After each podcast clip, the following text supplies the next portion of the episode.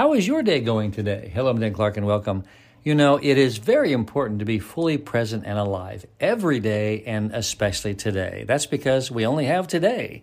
I want you to look inside yourself and see the wonderful person that you really are. You know, those that love you really love you. Do you let them tell you how much they love you? Today, your heart is so warm and open. Practice being that warm and open person that you know that you can be. Look at someone and tell them how much you appreciate and love them. Share the beauty of who you are. I love you. I'm Dan Clark.